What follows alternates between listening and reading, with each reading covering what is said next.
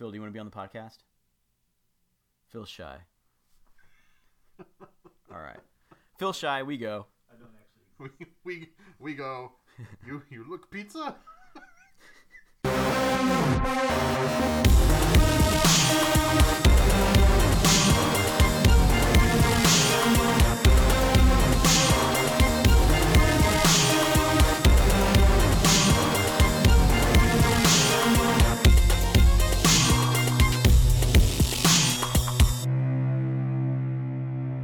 Hello, everybody. You are listening to Limited Play Time, the board game podcast where we bring you board game reviews in 30 minutes or less. Or the next episode is free. But we are at Gen Con 2019 right now. It is Thursday night. Everybody here is super well rested, super well gamed. Everybody's feeling perfect, right, Jason? Oh yeah, it's Yeah. stellar. All right. Today we did our first couple of events, although there wasn't much to talk about really. I mean, not not too many events. We did one RPG that Jason didn't make it to, and then we went and spent some time in the board game Geek Hot Games room, and we played two of the hottest games of the last year, according to the table that told us that they were so. I mean, they were on the table. They had to be hot. Yeah, that's right. Yeah, yeah. Uh, well, yeah, yeah. Well, let's get into it. All right. So, so Jason, how's your con going? You want Oh, to tell the people at home how it's going? Oh, dear listeners. so, uh, I had a bit of an issue trying to get here. I was supposed to get here on Wednesday, um, and then I ended up stranded in New York City um, because my connecting flight got canceled for some nebulous reason that was never clearly explained to us. Uh, supposedly because of the weather. So then, of course, there was the inevitable scrambling to get another flight, none of which were available until Friday uh, which meant I would have missed the whole first day of the con. So eventually, me and a few other Gen Con refugees that were stranded at JFK decided that we were going to rent a car and drive from New York City to Indianapolis overnight, uh, straight through. And we did. It took us about 14 hours, straight through the night. Um, and I had already gotten up at like 4 a.m. the previous day to get my very early flight um, to New York and uh, so by this point i'm i'm pretty pretty well wiped out Jason was supposed to be at the first event that we had today. Uh, our friend Phil is here with us. He is shy. He is not on mic right now. Uh, but he and I attended the Demon Hunters, a comedy of terrors RPG, which is a, a role playing game we've mentioned on the podcast. It's one that we've done the last couple of years. Uh, it's very humorous in nature. It can be very silly. Uh, so we played uh, a couple, like a, a group of paranormal investigators that are sort of supernatural in nature. Like one of us was a zombie, right? Um, like a zombie that has like you know tech skills and stuff like that, right? Um, yeah, yeah.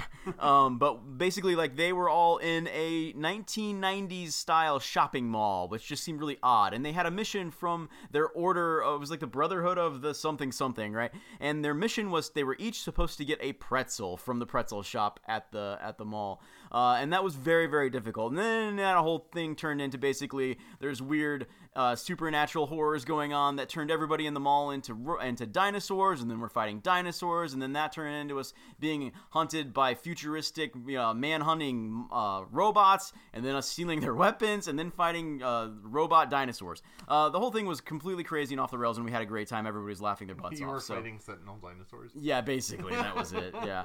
Uh, so we had fun with that. Then we met up with Jason, who had a nice little nap. i did yeah while they were off fighting uh, mecha dinosaurs i was uh, sleeping Yeah, but I- taking a long overdue shower. If you're into role playing though and and you're interested in something that's a little uh different from like the typical pathfinder and the typical d&d stuff out there i i can definitely recommend demon hunters as an rpg i think the setting's really cool. Uh, it uses like a modified fate system if you're familiar with the fate role playing system. Uh, it's one that i like a lot for the sort of like narrative part of the storytelling. I don't necessarily like it so much for like campaign style play because i feel like the character progression is not all all is uh, all that great compared to like something like Pathfinder or D and D that gives you a lot of growth options for your characters. But for just like a sit down with your friends and have a good time, tell a story, it's perfect. yeah i've always enjoyed the fate system Yeah. a heck of a lot Yeah, so that's what we did. Then we rolled over to the BGG Hot Games room and we played two games. we did the first one was terror below uh, by Terror Below. yes terror not it's a, not terrible O. no no it's not a, a rural juror, juror situation Terror Below, um, published by who? am I- Renegade. I? It Oh, Renegade. Renegade. Yeah, that's Yeah. right. Renegade Game Studios.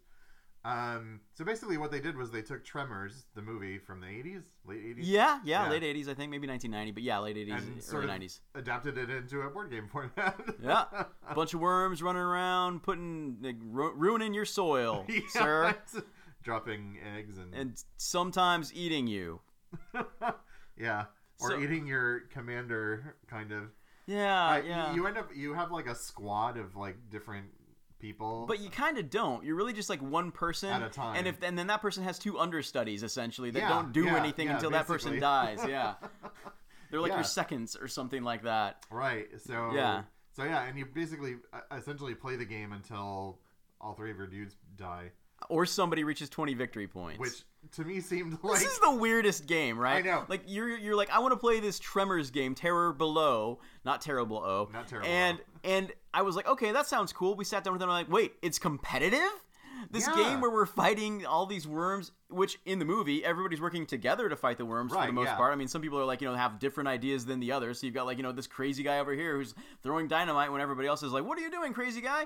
but like, like still, everybody had the same goal in mind, right? And they weren't Right. competing with each other or anything I like know that. it's not not like anybody was like helping the worms. Yeah, but in this game, we're all competing to fight the worms better than the other people, and really Kind not of, even yeah. that. Like to collect their eggs and give them to the people of the town, Yeah. because you're collecting eggs and dropping them off at the police station Or the motel. or the motel. Yeah, Yeah. like like I don't know what they're. may- There's like maybe tremor omelets they serve in the morning or There's something a- like An that. underground economy and in It could be a tourist economy, eggs. right? Like people going through the hotel, they want to eat those sandworm eggs. They're willing to pay big money. Uh, but yeah, it's funny, y- and sometimes you end up like do actually we're like working with the worms against other people because you like yeah. want them to show up Right. in other people's spaces. So you that can you die. can direct the worms in certain ways because like in the movies right like they would make noise to try to like you know direct Yeah. the worms away from certain areas or to other areas and you kind of do that and you're trying to direct them towards other people so that they will attack those attack your your enemies or whatever right but then it, you know the- you could potentially fight the worm and get points for that though you know we, we saw that happen at least once i think in that game right Yeah. um, and and then the other thing is that when one person loses all of their characters, that triggers the end game, and the other characters have. So like you, you, I don't know, like you could accidentally end the game early before you're prepared to win Right. Yeah. if you weren't planning ahead enough in this game. Yeah. Um, So anyway, so that's an overview of the game, and we'll tell you more about what we think about it later on. But uh, uh, but yeah, so that was the first game we played in the in the hot games room from the hot games table. Yeah. Uh, and what was the other? Oh yeah, villainous. Villainous, the Disney game uh, where everybody plays a different Disney villain and is trying to basically like fulfill a very specific goal specific to that particular villain. Everybody wins the game in a different way. So there's a little bit of asymmetry to the game, at least in terms of the goals. Uh, the mechanics are rather similar, but you know each villain has their own deck that they play. Uh, both a like sort of like a dark colored deck and a light colored. It's like a white colored deck, and the black or dark colored deck is kind of like the cards you're playing to help yourself, and then Yeah. your your opponents can play cards from your white deck against you. Against you, yeah, yeah. and those are like those all represent sort of like the typical protagonists in the Disney films. So like I was playing Flounder from The Little Mermaid against you. I was playing Ursula. Yeah, he was one of the heroes or whatever that would like gum Yeah, up your like, works. Flounder, Sebastian. Yeah. Yeah. So you're playing these crazy heroes that in some cases don't at all seem very heroic. Um, but for Right, some reason, yeah. hero. But you're supposed to fight back against the forces of Flounder and Sebastian. Essentially, is an action selection game. Uh, Everybody has like a, a a board in front of them that has what was it, five spaces, uh, five or six, right? Five or I think it's five. Is it Maybe- five? It might be even before. I don't remember, but No, like it's probably five. each one has like you know four actions that you can take when you select that space. So it works kind of similarly to me, honestly, sort of like Scythe, Like right? Scythe- yeah, that's I thought where about there- that too. There's like a limited amount of things to choose from, but they all do like multiple things, right? Right. And then y- those things can be diminished in with several mechanics, right? One of which is that when you play uh, a hero card on somebody's board, it gums up the works. It like covers up two of the actions that any one of those spaces can fulfill, right? Yeah. So you're kind of uh you're kind of like gimping your opponents when you play those things against them, and they can do less with their turns then. Right. Yeah. Um, but everybody's using their decks to try to fulfill whatever their their objective is. So like mine was trying to put a curse on every location as Maleficent, right? Um, and Phil was trying to. He was the Queen of Hearts. He was the Queen of Hearts from Alice in Wonderland, and his goal was to essentially play a winning round of croquet yeah. uh, by lining up his card minions to become wickets and then try and like knock a, a ball through them. Yeah. Uh, and then I, as Ursula, I was supposed to collect like Triton's trident and his crown or something like that. Yeah. Um, which I didn't even get halfway to. Like it was, but anyway. Yeah. But anyway, so yeah, so we played that game's from last year. It came out last summer, um, and this is the first chance that we've gotten to play it. Um, Yeah, I I think we should talk a little bit about like you know we, we can go into like deeper dives on these games if we feel like later, right? But I feel like we should at least say like Well, was it a like- positive experience, negative experience, right? So like when we're talking about um t- Terror Below, right? How do you feel like that was not terrible. O. terror? Yeah, Terror. Terror below. Below. when we were playing that game. Was it a positive experience? Was it a negative experience? Let's give them a little taste, Uh, I mean, whether it it's was good or kind of a neutral experience for me. It Yeah? like, okay. I see. When we started playing the game, I was like, "This is kind of fun. I'm having a decent time," and it overstayed its welcome. And Yeah. then by like the end, I was like, "I really want to end this game any way I can," and I accidentally bombed myself. But, it ended up working out for the best for yeah, us. yeah.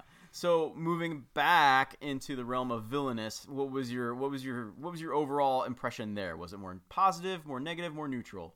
Uh, I, it's hard to say at this point. I, I, I think it's.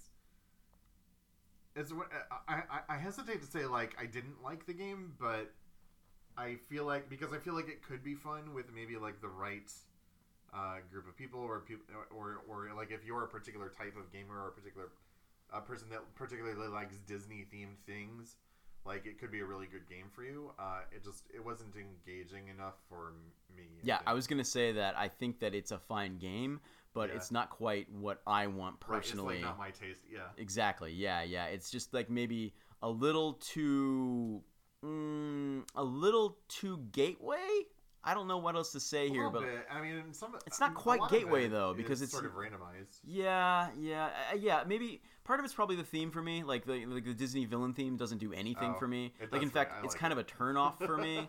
Um, But, but you snatched up Maleficent, man. Yeah, well, I mean, she turns into a dragon, so she seemed like the obvious choice. Right. Um, but yeah, so like, it, I don't think it's for me, but it did seem like a decent game. Like it seemed like there was a decent game design there, and it seemed like it would be a really good choice for like people that want to get into Euro gaming or you know like designer modern board games without getting too deep into the into the deep end of the pool, right? Yeah. Like kind of like a little easier transition into that, and also if you're into Disney stuff, then I, I imagine Yeah. then it's like really really uh, entertaining because like getting into gaming with with like a familiar theme, yeah, as opposed to like Yeah. you know, here's a right. post-Roman like like when I was getting into the hobby and like I found you know like a Marvel Heroes game and I was like, well, this is something I've got to Yeah. have, and you know the the excitement of having a theme that you're excited about can really carry you through some mechanics that maybe otherwise are a little intimidating Yeah. at first. So instead of like brutal farming, there's a callback for you. Yep, awesome. Uh, instead of brutal farming, you get like you know Disney villains. That's right. Yeah. Yeah. okay. and then uh, when we got back to our our room here, we just played our first game of a little game that was released by Mondo Games, and I guess it's actually Mondo T-shirts or whatever. They're the people that do like Oh, records and T-shirts yeah. and stuff like that. Um, so Mondo worked with Restoration Games, the people that made Fireball Island, uh, the new one.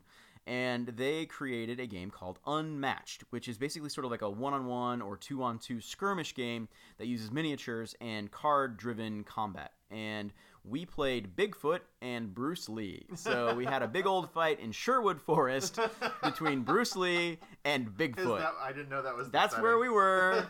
Came out of the Bigfoot versus uh, Uh, Robin Hood. Robin Hood uh, set, and yeah, so I chose Bruce Lee, you chose Bigfoot, Yep. and we went at it. Um, what'd you think? It was kind of fun. I mean, it was. Yeah. I, it's it's not a deep game by any means. No, Uh, not super. It's really kind of easy to play, and it's It's quick. quick. Yeah. and, and it's just kind of fun. It, it would be like a really good filler game, or like I Yeah. said after we were done, I was like, man, that would have been the perfect game to have when we were just waiting for the doors to open this morning at I like 8 a.m. Essentially, we were both playing like melee characters, so what we would do is just run up to each other and punch each other, and then like run away. Run away! We just did that until you know, one of us fell down first. Yeah, and it was a pretty close game. Like it seemed like fairly well balanced. Yeah. Um, there's some pretty cool. There's some pretty cool little combos you can do with the cards and everything. Like Bruce Lee had this sort of nice rhythm to him where he felt different than Bigfoot. He had lots of smaller hits, but he could then chain together like more actions. Like he had lots of cards that gave him extra actions because the idea there is that he's very swift, right? Very quick fighter. Yeah. And then Bigfoot would like you know swing a log and just hit real hard when he hits it all. And then right? run away. Yeah, and then run away and get you know uh, because he likes he's shy or whatever. whatever. Like he gets extra cards.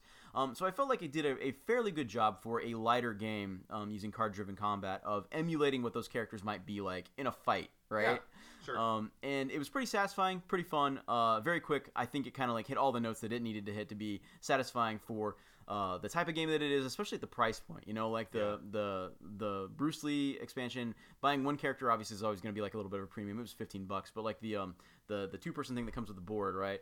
That was twenty five, I think. Oh, so bad at all. yeah, I mean, like you can get this game up and going for twenty five bucks with two characters. They also have a four character pack that's like their sort of like main pack or whatever. And I think Yeah. that one retails for forty.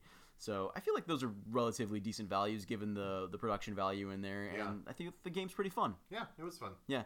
So all in all, uh, a, a fairly successful first day of Gen Con. uh, the day zero of Gen Con, not quite so successful, seeing as how Jason got stranded in New York and had to then. I got stranded three in. hours from my house. Yeah. Hopefully, day two goes even better than than the last one. We uh, did manage to get our hands on a couple of games. Um, Jason, what'd you get? I got uh, Era Medieval Age and Ishtar. Yep. And I managed to grab a copy of Cloudspire. I got that unmatched game. And I just happened to also run across Street Masters, which is a game I haven't mentioned on here, but it's a game that I've been really, really, really interested in and really, really re- excited to get my hands on. Didn't think that it was going to be here because it's been out of print and they've been saying that it's out of stock on their website, but I managed to grab a copy and I am really excited to dig into that and try that out later as well. And uh, yeah, and we have a bunch of demos lined up uh, tomorrow. Yeah, most of our content is going to be coming out of the next two days. So Yeah, we've so- got a lot of games lined up, a lot of stuff to take a look at. So uh, a couple press appointments and then some events that we sign up for as well. Yep. So yep. So we'll have some more stuff to talk about uh, through the rest of the weekend. So that's going to be it for tonight. Thanks for listening to day one of our Gen Con extravaganza, and we will see you in another day. All right. Thanks for listening, everybody. Bye.